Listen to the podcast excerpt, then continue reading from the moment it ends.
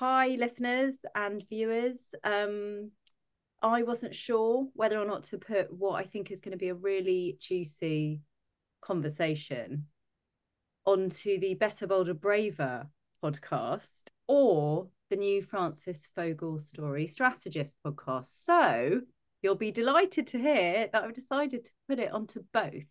Um, and because I think both of my audiences will get a lot out of this conversation. And I, I won't go into why because it's all going to come out and wash. Um, but welcome, Joe Portsmouth, to both the Better, Bolder, Braver podcast and also the Francis Vogel Story Strategist podcast. Um, I'm going to ask you in a second to tell us where you are, what you do, and about the pretty amazing course that you have built and what the purpose of it is. Uh, before I before you do that, I'm just going to say that Joe and I are new friends, and I would call Joe part of what Simon and I call our marketing family. Um, and that is to say, those around us in the world of uh, good ethical marketing who are teaching people to put themselves out there with more clarity, confidence, and joy. Uh, that's the kind of person that we have on the Better Bolder Braver podcast. But on the Francis Fogel Story Strategist podcast, and I should say, not that, or therefore, Joe, I should say. uh, we can. That's a little in joke that Joe will understand, and maybe can expand on later. Yeah. Uh, on that podcast, my purpose is to profile both brilliant companies that uh, that I think are doing what good looks like in terms of storytelling, but also to pro to profile those experts in the storytelling space who can help companies understand how they can capitalize on heritage stories and use them as I would like them to see, as I would like to see them uh, using stories across not only marketing a brand, but also employee well-being, customer retention, and community outreach and care. Hence, I wanted you to be on both of those podcasts. Mm-hmm. so I'm going to stop waffling now. Mm-hmm. Over to you. How are you arriving? Where are you? What do you do and why? Yeah. That, well, first, thanks for having me. Uh, didn't know that I was going to be on both, so that's uh, pretty cool. Um, yeah, so I am I'm based out of New York City. Um, I've lived here pretty much my entire life in New York. Uh, and I work at a company called Beard Club, um, which is a subscription e-commerce brand uh, for guys that um, want to grow their beard. So either they struggle with beard patchiness or they just their beard grows slow in general. Uh, most of our customers are coming to grow a bigger, thicker beard. Um, so there i'm the senior director of customer retention so that's my nine to five and then i, I mean the, re- the main reason that we probably got connected was because of all the things that i'm working on on the side. Um, so i've been writing online on twitter and linkedin for the last two years um, about copywriting started a newsletter uh, about a year ago.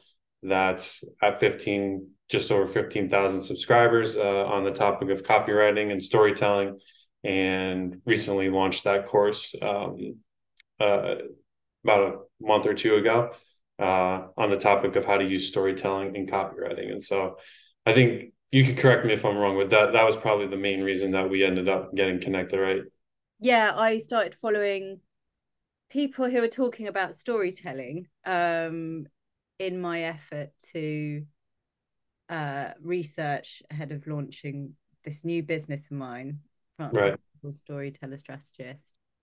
Um, and you really jumped out as somebody who was just kind of geeking out and getting quite scientific and providing some really helpful guidelines for people.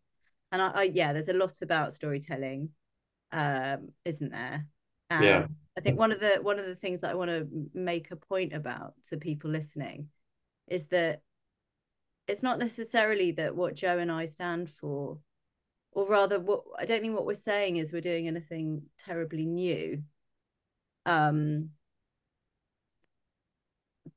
for my for my from my side i see a lot of people using storytelling in marketing a lot and mm-hmm. then using it in silo and it's such a waste because the stories that people are telling for marketing purposes are not being used for customer retention and loyalty and a sense of inclusion are not being used for employee well-being are not being used in their community outreach strategies and apart from anything else it's such a waste of money to spend so much money on your marketing and branding to tell this fabulous story if you're not then going to just simply capitalize on the same story to inform the strategies across the other three areas mm-hmm. of practice there's something that sort of feels a bit sinister and sort of unethical about using a story and marketing all over the place and not making sure that it's carrying through into everything else that you're doing.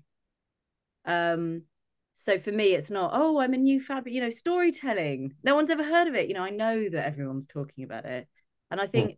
you know what i see from you and do correct me if i'm wrong is that you also are not saying i am bringing you something that's never been done before but what you do is break it down.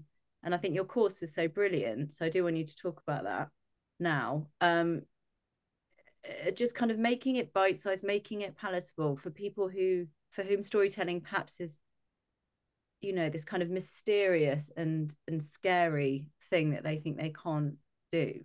Mm-hmm.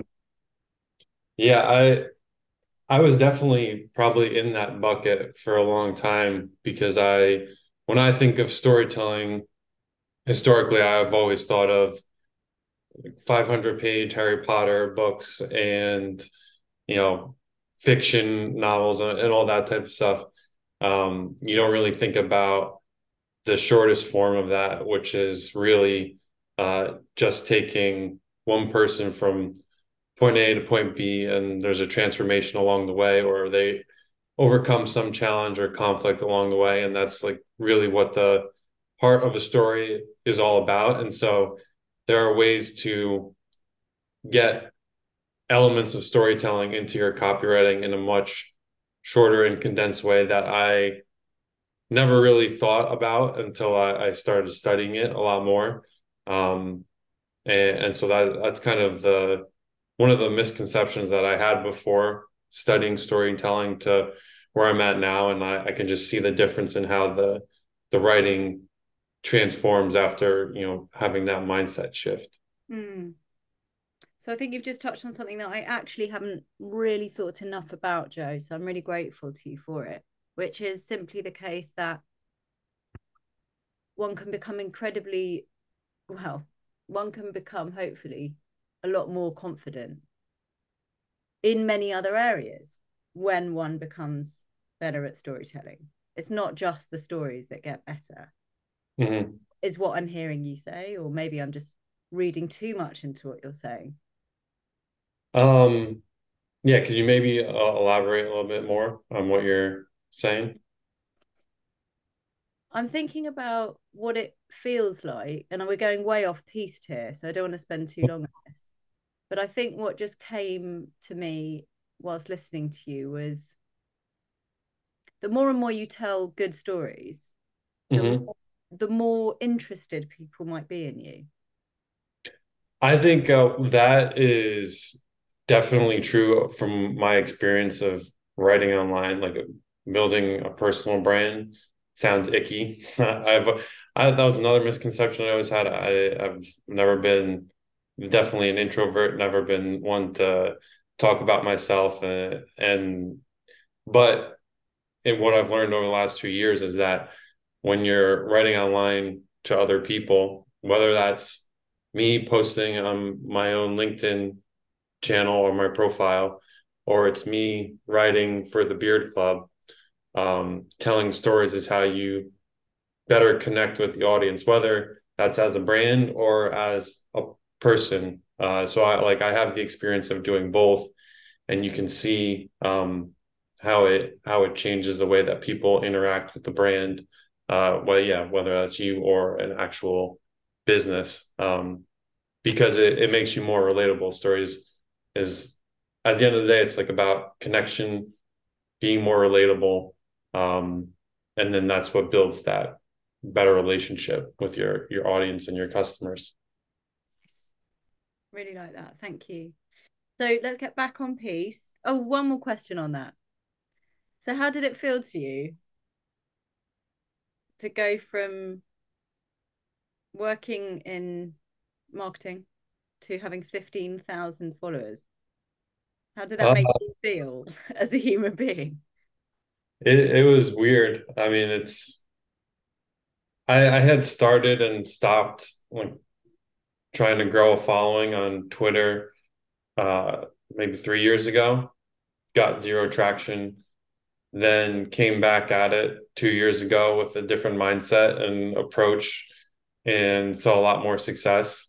Um so when I think about myself now and what I do versus where I was at two to three years ago. It's like a completely different life. Uh, talking to 15,000 people in a newsletter, 25,000 people on LinkedIn, and 50,000 people on Twitter. Uh, it's it's pretty pretty weird to think that like those numbers could fill up a football stadium. uh, it just doesn't seem, and it's just I'm just talking about copywriting and storytelling and stuff like that so modest um charming modest does that make for a good story? Tell us. What's in the what's in the tell us about the story writing playbook. What is it?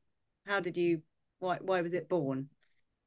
Um the the way that it was born was I I don't want I don't want to work a nine to five forever. So I've like over the last two years, everything I've been doing with writing online is just thinking about you know, what's the highest leverage thing that I could do outside of my full time job? I don't think I have the energy or um, time to build a business on the side. So I thought I enjoy writing. So I'll, I'll start writing online and see where that takes me. And then as my following grew, I thought, okay, then, you know, what's the next step here? How can I monetize that audience? And I knew that would be through courses. Um, or that that was at least one avenue that I wanted to try out.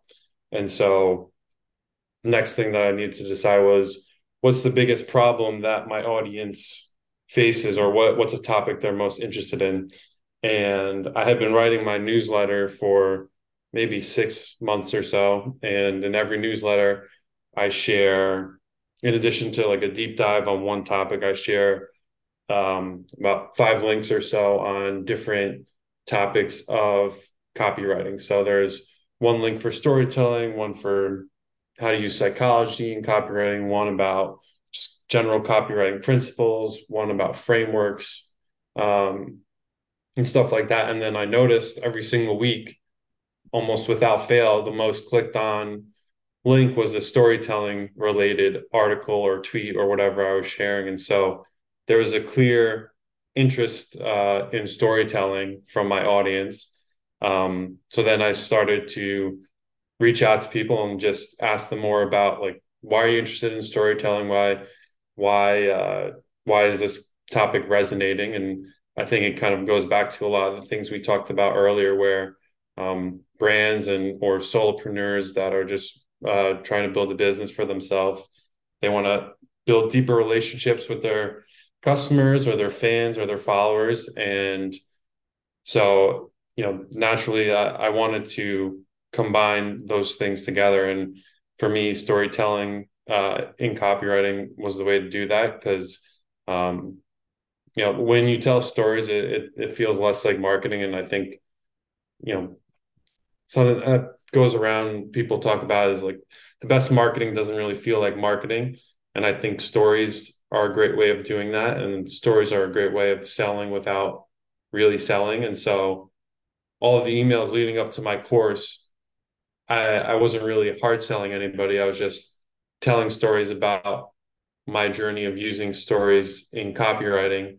And then that is what eventually like it's it's almost like kind of meta where I, I sold people on how to sell with stories and then that was what, what the course was about and showed them how to do the same thing. Um, but yeah, that, that was kind of a long winded answer, but um, that, that's kind of how it was all born, really. So I want you to, if you can, uh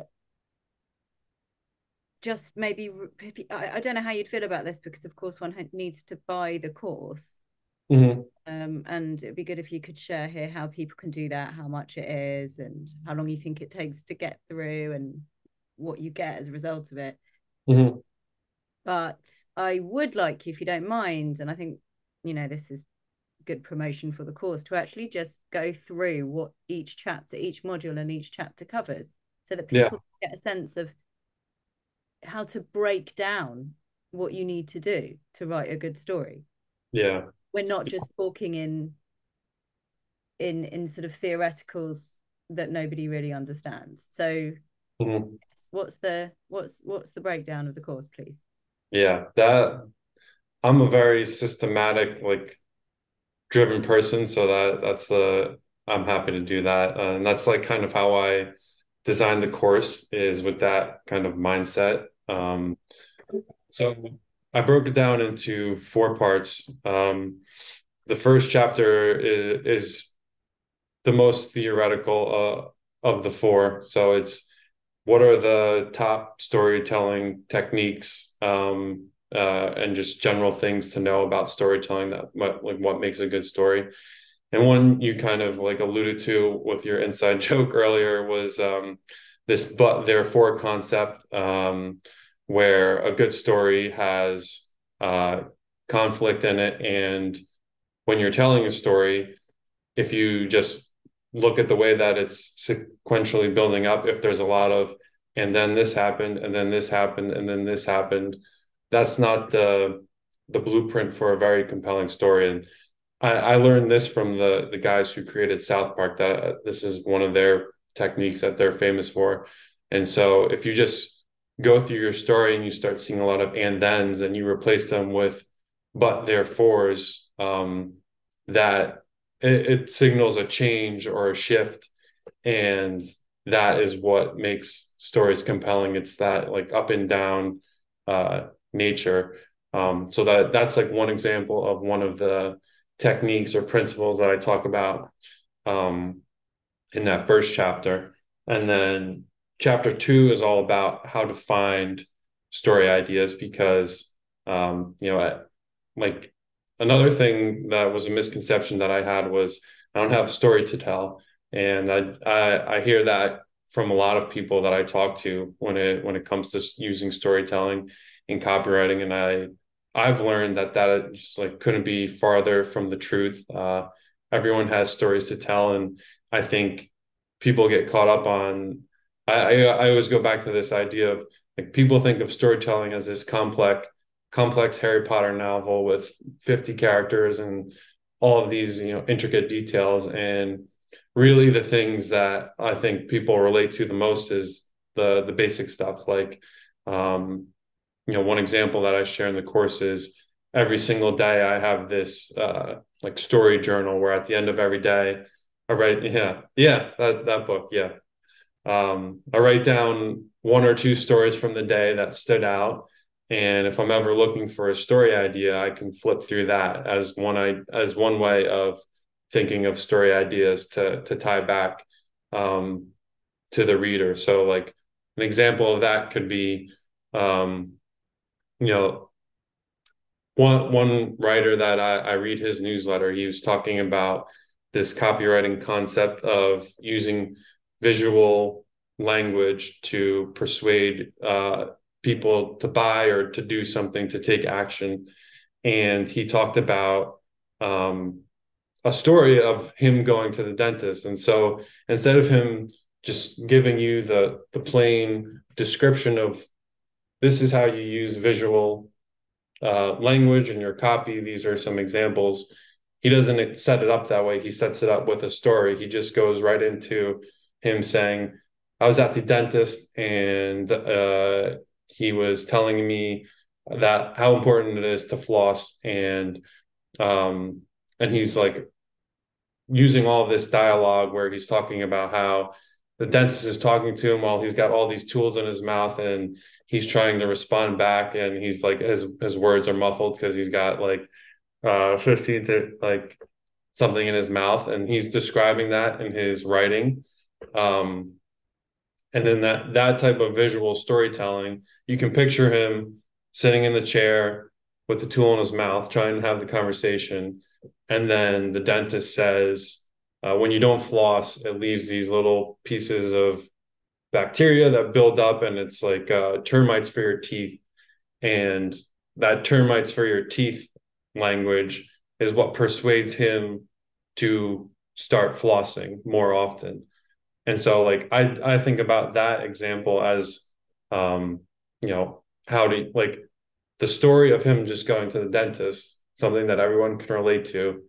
He used that to then talk about and explain this you know maybe boring copywriting principle. Um so that's like kind of where chapter two is all about is like there's stories all around you and you just have to um, find ways to document them and use them in your copywriting um, and then chapter three is all about frameworks. So taking your ideas and the principles from the first two chapters and putting them into proven frameworks um, that lead to a good story. So one of them that I use in the course is before after bridge. Um, and that's one of my favorite ones to use because it, it highlights that transformation because it shows you where someone started, uh, where they got to and what led them to get there. Uh, and that's pretty much the the recipe for any story. Um, and then the fourth chapter is me walking through all of the first three chapters with actual students of the course. So I had four students sign up for the the beta version of the course, and I hopped on phone calls with them, and they explained scenarios where like different types of scenarios where they needed help with their copywriting. So one person uh, was running a B2B business and he needed help with uh, using storytelling in a landing page. Another guy um, wanted to write better newsletters uh, that sold his coaching program. And so I I took their situations and applied the frameworks and uh, the process that I've outlined in the the first three chapters, and you can see how it all comes together in uh, you know a relatively short amount of time to to write a, an email for it or a landing page. Awesome, thank you. And I think there's just a two. Uh, there were two references in there that I just want to expand on for listeners or watchers. The first is um, I think it's Eddie Shleyner's uh, yeah. "How to Write Good Copy" uh, newsletter, is it not? That you yeah uh, yeah very good copy is the name of very it. Very good copy. That's it. um, yeah. Yeah, I've also been following Eddie for a while, and I also recommend his newsletter. Um, mm-hmm. Second, and that's the the dentist story, isn't it? Yeah. Yeah, and then it's really funny because when I was working through your course myself, and you came to this bit, I was like, that book. So this book, the story behind this book for me, and for anyone who's listening on the podcast, I'm holding up a book which is um, also referenced in Joe's course, and it's called One Line a Day, a five-year memory book, and there's a link to it in Joe's course. You can buy it on Amazon and probably in other places if you prefer. Mm. Um, it's by Chronicle Books, published by Chronicle Books. Each page in this keepsake journal features space to record the events of the same calendar date over the course of five years. As the pages fill, you'll discover happy coincidences and relive forgotten moments, adding unexpected joy to all your days and years. Now, this book was bought for me by a really good friend for my husband as part of my husband and my wedding present. And I'll be honest, that was eight years ago, by the way. Mm. Literally done nothing with it. Absolutely nothing. I haven't done, I haven't even put my name in the if found, please return to bit, which is easy. I haven't even done that. So doing your course alone, never mind the wonderful other prompts that come out of it, has meant that I'm really excited about starting my one line a day book because um and with no offense intended to my husband rather than accounting for every fabulous day of our marriage which now looking back would have been a really good idea because in that time we've had two children we've navigated covid I've also given birth to two new businesses. So shame that I didn't bother. But I think what I want to do now is inspired by your in, advice in the course, write down the most mundane thing so that looking back, so starting with 2020, it'll be 2024 because I'm a bit, I'm a bit OCD and I, I just can't possibly start it before January the 1st. So I'm gonna have to wait however yeah. many weeks before then. But you know, just write down the most mundane thing. See if there is anything that comes up over the five years that kind of brings them together. Um, and use them as you suggest as a mm-hmm. way, you know, just sort of picking a date at random and seeing if a story can come out of it. So I really appreciated that. And I would also encourage people listening to think about, if not buying the book, just simply somehow journaling um, one line a day. It's a lovely idea. Um, where's the course, Joe? Where where can one get the course? How much does it cost? Um, so the what I'm trying to do right now is like multiple launches of it. So I launched it for a limited time at the end of September and shut it, shut the doors at the end of September. Um, so you can't buy it anywhere right now. Um, but what I plan to do is, uh, you know, it's been about one month since students went through the course. I'm going to set up some calls with students to like get more feedback since it was the first iteration of it. So I want to get feedback from people. What was most helpful? What was what was great? What what needs work? Uh, and I want to keep iterating on it um, for future launches. So uh, the next launch of it will probably be some point at the beginning of next year, just uh, as I, I, get through Black Friday, Cyber Monday at work. Um, but the the course is one hundred and ninety seven dollars. Um, and yeah, I plan to do multiple launches of it uh, just to keep refining it and, and, make it as good as possible um, over time. Cool. So um, it's interesting actually that we're, I can't help myself. We look after coaches in the Better Bolder Braver community who will often come up with a really good idea for a course as hmm. part as a product within their coaching business and we um, call coaches people helpers. So we're not particularly religious either about whether or not you have a coaching qualification, because that's not our job. And there are some really amazing organizations, um, the ICF, you know, the Association for Coaching is we're very close to in the UK, uh, whose job it is to to invite coaches who want to call themselves coaches to consider getting a qualification. So we don't we don't step on their toes. The other thing is that we like to so, sort of democratize the people helper community and a lot of people can't afford or don't choose to buy into the kind of coaching uh, framework and still have a lot to give to the world and they're welcome in the Better Bolder Braver community so those people helpers those coaches that we have as members as i say are thinking about many ways that they can help, and one of them is is course creation. And I have a couple of um, questions to you as a people helper that feel to me like the kind of questions that I might ask one of our community members or um, one of my kind of one-to-one clients. So if you don't mind, I'm mm. quite curious, and I think listeners will also be interested to hear what um, what do you see the course being part of in terms of the bigger picture for you?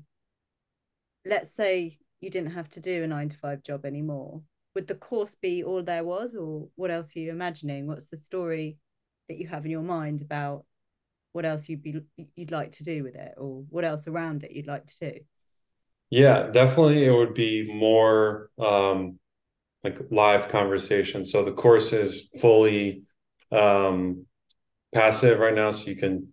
Yeah, and you had mentioned this earlier. It takes like sixty to ninety minutes to get through it all together. I talk really slow, so I, I recommend everyone watches it on one and a half or two x speed to so you can get through it really quickly in about an hour or so. Um, and that that was some feedback that I got was that everyone uh, enjoyed how quick and succinct it was and like straight to the point uh, and that it was still easy to understand on 2x speed um, but uh, yeah what what i see it developing into is well yeah more more conversations and like more of a community so i would love to turn it into a place where um, you know people who take the course uh, can then you know be part of this ongoing community where we either have weekly sessions or we have a like some sort of slack group or whatever where people can just pop in and ask their questions or bounce ideas off of each other related to copywriting and storytelling in general. Um, because it's an it's a never ending practice really. And i know that i'm i'm thinking about it every day at work and uh, having other people to to just discuss challenges with and work through it together that that type of feedback is always super beneficial. Um, but yeah I, I, don't have the time to to manage that community i've tried to do a community in the past uh, with while working full time and it, it's way more work than i could have ever imagined. So um, if there's a time when i'm not doing that nine to five and the i have the time to do that community i, I think that is one of the next things that i would consider um, yeah, set some sort of like group atmosphere around the the topics that are taught in the course. I I really want to help you mm. to build this thing. So I think it would be great. But I yes, obviously agree that running a community is no mean feat. And I have a business partner. Um, and certainly in the first early days, when you are trying to create the right space, um, you know, it's a very important time to be very intentional about that space. Yeah. Um, and I couldn't agree with you more. I think a lot of the people. So another thing Joe talks about in the course, which those of you in the Better Bolder Braver community or anyone that follows us, frankly, will be aware of, is that we talk all day long about something called the journey of consciousness, uh, which is five levels of awareness. And Joe also talks about it in the course. Um, and one of the things we realize is that our community members are not aware that what they really need is to not be working alone as coaches.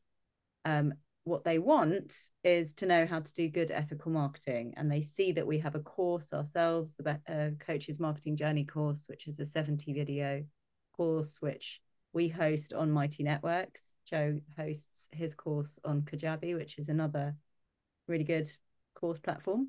Mm-hmm. Um, and that's what people tend to buy into, just as they would with Joe's course. How to do good storytelling, how to do good ethical marketing.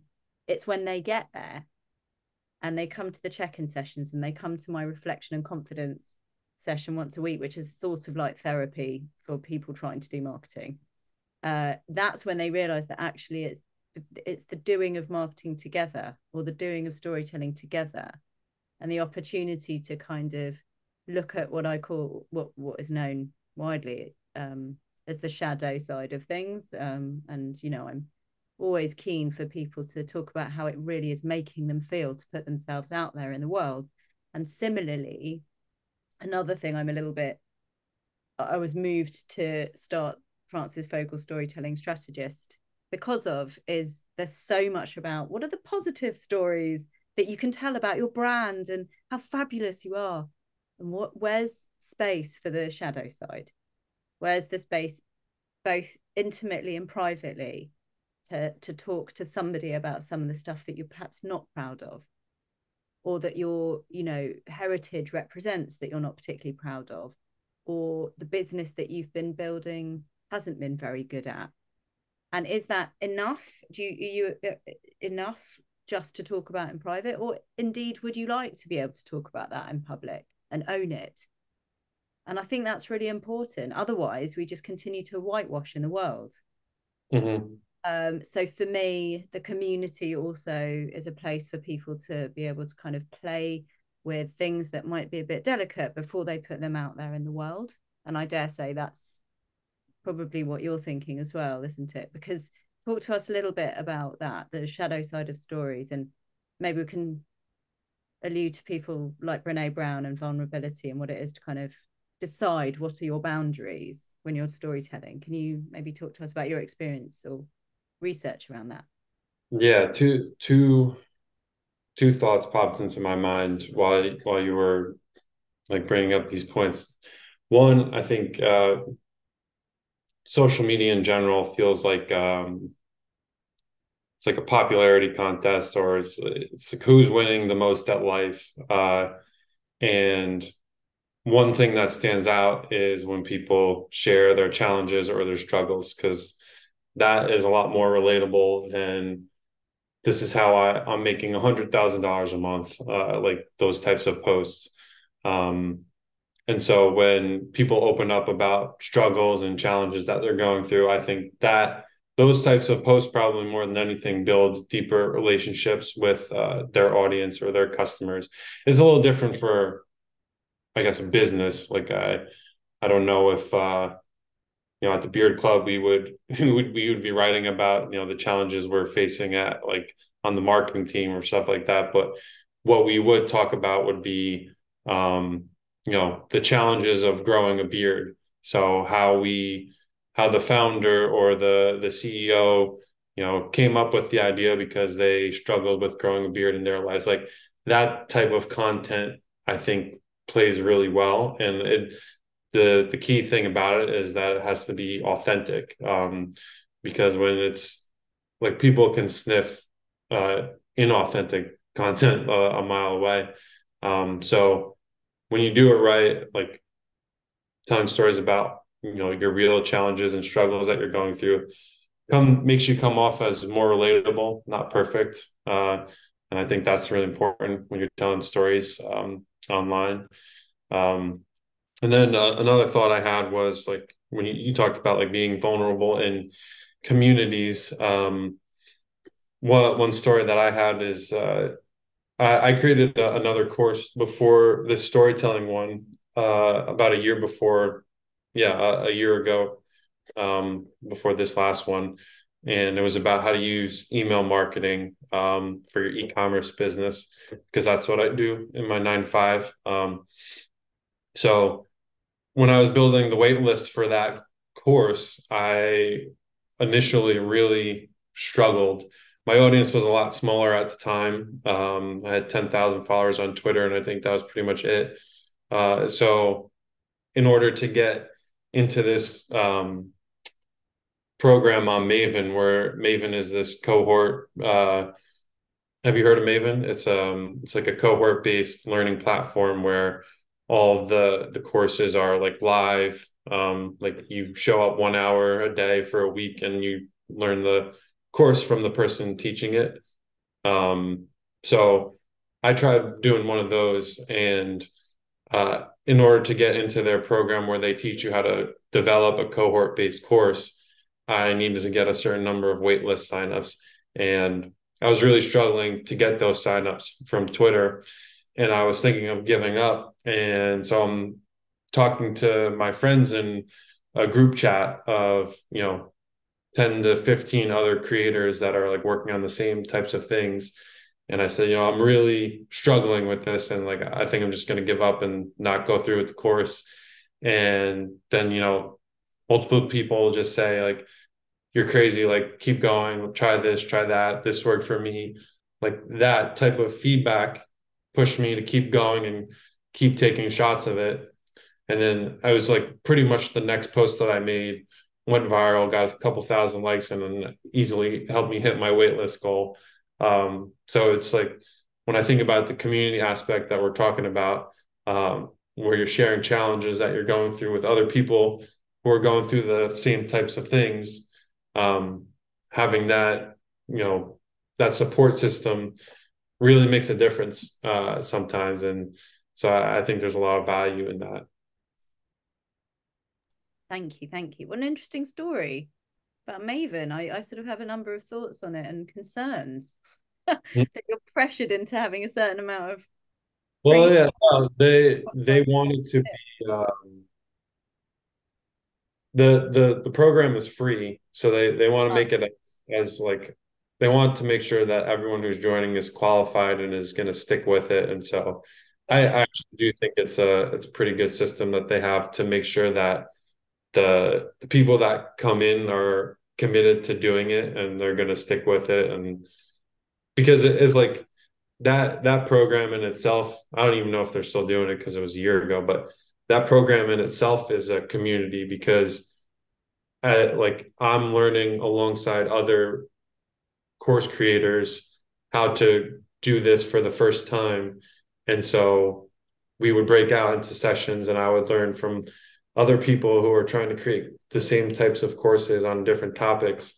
And it was yeah it was just like another type of community and support system. So i think ha- having a certain bar for those types of things uh um while you don't want to like exclude people I, I think it makes sense in, in that setup yeah no i hear you that's really interesting maybe offline we can talk a bit more about that mm-hmm. um, I have to ask you, and for anyone who's not watching the video, you need to be aware that Joe is sporting a very healthy looking beard. So before we've got maybe 10 minutes before we round off, and I want to talk to you about email marketing. But before we go any further, have you used your own product? Is that why your beard looks like that? Uh, no, I actually don't use our I don't use our growth products, um, but I use our trimmer and our our beard scruff cream uh, and the shampoo. Those are my three favorites. Um, the growth products are really for you know filling in patches, which I, I don't really. So I, I'm, I'm fortunate enough to not have had that issue, um, but yeah, the I think the the trimmer is ironically like we're we're really a, a beard growth company. That's where most of our customers come from, but I think we have the best trimmer I've ever used, and I'm not just saying that because I work there. I've tried a lot of trimmers over the years, and this one's really actually really good quality. Um, and then yeah, the, I, I, like the cream and the shampoo uh, to make it softer and, and, less itchy. I never thought in all my time that I would be featuring a beard trimmer and beard shampoo product. Yeah. Podcasts. So this is a this is a first. Thank you. Um, right, back to back to storytelling.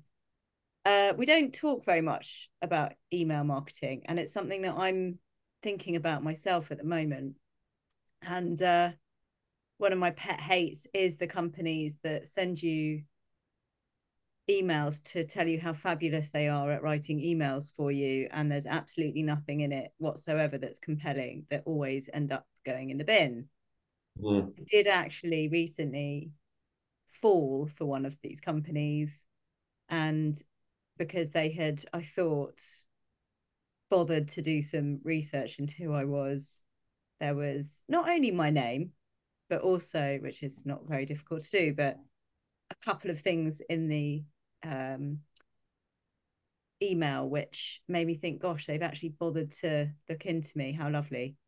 Mm-hmm. They booked in a call. I said, you know, let's let's have a call then if you really want to do my email marketing for me. I'm just about to launch a business. It probably is a good idea if I try and build up a, a email list. Um, I got on the call, and the person who'd organised the call had double booked and sent their assistant to pitch to me, and she had not done any. She asked me to to tell her about myself, and I said, "Well, I'd find it more helpful if you told me about your product because that's what you're." I appreciate you care, but presumably you've done a little bit of research before this call. And she was like, no. Hmm and you know their whole shtick is you know we take four to five minutes to look into each client before we write an email if you opt for our human service otherwise you can have triple the amount of people written to if you opt into our AI service which she unashamedly told me was what was probably used to write the email in the first place to me mm-hmm. so the first thing just to make people aware of is that AI is and by the way, the other thing that Joe and I both massively champion is AI. So don't get don't get me wrong. Uh, Joe talks about it in the course. Funnily enough, I was asked to beta test these bad boys, and I'm holding up to the camera storyteller tactics cards, which presumably you've heard of, Joe. No. Oh, these are amazing. So these these guys who design these are my new friends, and I very much urge you and others to check out Storyteller Tactics cards by Pip Decks. Um, in fact, there's I have a I have an affiliate link which will give you 30% off Joe and anyone else that would like to purchase them. They're amazing. Um, which I'll put in the show notes. Uh, and you can also get that off the Better Bolder Braver website. We have a page dedicated to stuff that makes it easier for coaches to do good ethical marketing, and storyteller tactics cards are on there. And I'm going to put Joe's course on there if I haven't already. Um, so if you want to give our members a discount, let me know, Joe, and I'll stick the link on. Mm-hmm. Uh, so basically, I was asked to beta test the new version of these, which is all about archetypes, which is another way of looking at how to build good stories. But these cards without the archetypes alone are as fabulous as the first chapter of Joe's course. Um, and they cover off um, styles of stories, structures of stories, um, functions of stories, recipes for good stories, characters within good stories, and concepts within stories. Uh, it's really a comprehensive, fabulous product, and I highly recommend it for anyone who's battling with stories. Um, I'm about to run a retreat next week and I'm doing storyteller workshops, but I also intend to do a kind of tarot card round the fire type exercise for people on the course using the cards. So they're really fun. Um, so when I was asked to beta test the second version of this uh, product, I had to think of a real life scenario and work through all the new cards. And what I decided to do, having not seen this yet in Joe's course, was um, use Chat GPT, and I went through everything I'm going to need to do to launch my new business. Chose a card from the archetype deck, and for example, said write a love letter to my ideal client in the style of the savior, or write and then I said to Chat GPT now generate 10 social media posts in the style of, and then gave another archetype from a story from the story. Mm-hmm. And it was so fun. And within 45 minutes, I had a 33 page document of amazing stuff mm-hmm. to use in cop to, to use in content. And I think you would probably agree with me that you're always one is always going to need to top and tail and go fastidiously through stuff that chat gpt generates for you in order that you're not just churning out more ai smelling stuff like everyone else. But as you say in the course it's a really really nice um sort of way of generating thought and giving you inspiration. So i want you to talk about that in a sec as well but i just want to finish my point um, about emails. She admitted to me she'd used ai please be aware people are using ai for these emails. Do not assume if they feel personal that they necessarily are. So be discerning about whose emails you read. And this is the point I want you to bring up. How can good storytelling inform emails? And what's your thought about mass emailing people versus, for example, taking the time to be really discerning? You do great positioning work in the course. You know, mm-hmm it's possible, isn't it, not to have to spend a fortune on, and I don't want to discredit, I'm sure there are fabulous agencies out there, but you don't have to do that. You can do your own emails, you can create wonderful emails, and you can build a really good email following without having to get someone to spam 600 people, right? Mm-hmm. Go on. Yeah. I, to, to your first point, I, I love using Chat GPT for idea generation um, because really, what you know one of the toughest things that everyone deals with as a writer is writer's block. And sometimes like all you need is one line or one thought that sparks the next thought. And i found chat gpt to be great at that. Um, like you said i would never copy and paste an email uh, straight from chat gpt because it there I, I haven't really found many great scenarios where i i think they're delivering or it's delivering A plus emails, it's always I'd say I'd categorize them as like they're in the B range. Um, so there's always going to need to be that like human touch that you add to it. Um, but it'll get you, you know, 80% of the way there. And then you just put your finishing touches on it. Um, uh, so I, I really like it for just getting started. Um, and then I'll, I'll take it from there and kind of weave my own personality into it. Um, and then what what was the other the point you were talking about? I get this all the time. Simon's like, stop bringing up three points and then asking people to respond to them. It's email, email marketing. Oh yeah, yeah. Uh, personalization versus not. Um, yeah, that that's always something uh, that I'm thinking about. Um, you know, particularly at Beard Club. I'll, I'll just give a quick example. Uh, we get different types of customers that come through. So most of them are looking for beard growth, and but a lot of them, like myself, uh, as a customer, I wouldn't be interested in beard growth. I'd I'd want to learn more about beard grooming, um, and then we also have customers who uh, are interested in like body trimming or body wash and like uh, the full body experience. So um, you don't want to talk to all those people the same way because they're interested in different things and similar to how you mentioned uh, different levels of customer awareness. Um, I'm not going to talk to somebody about, um, you know, derma rollers if they don't know the first thing about what they do or how they work, um, which is like it's a tool used for beard growth. Uh, so knowing where different people are at is, really important. And um, you know, when when you're reaching out, like it, talking about cold email, it's shocking uh, how many people do not personalize emails or they think they're personalizing and doing the you know very bare minimum. And um, i get so many emails from vendors uh, at work and 99% of them are going like you said auto deleted or they're just not really speaking to what i'm truly dealing with or not relevant at all. Like i i very like if you go to linkedin you very clearly see that i'm working in customer retention at Beard Club, and then I'll get uh, emails about you know how I can improve my paid ad strategy, which is just something that that role would never ever focus on.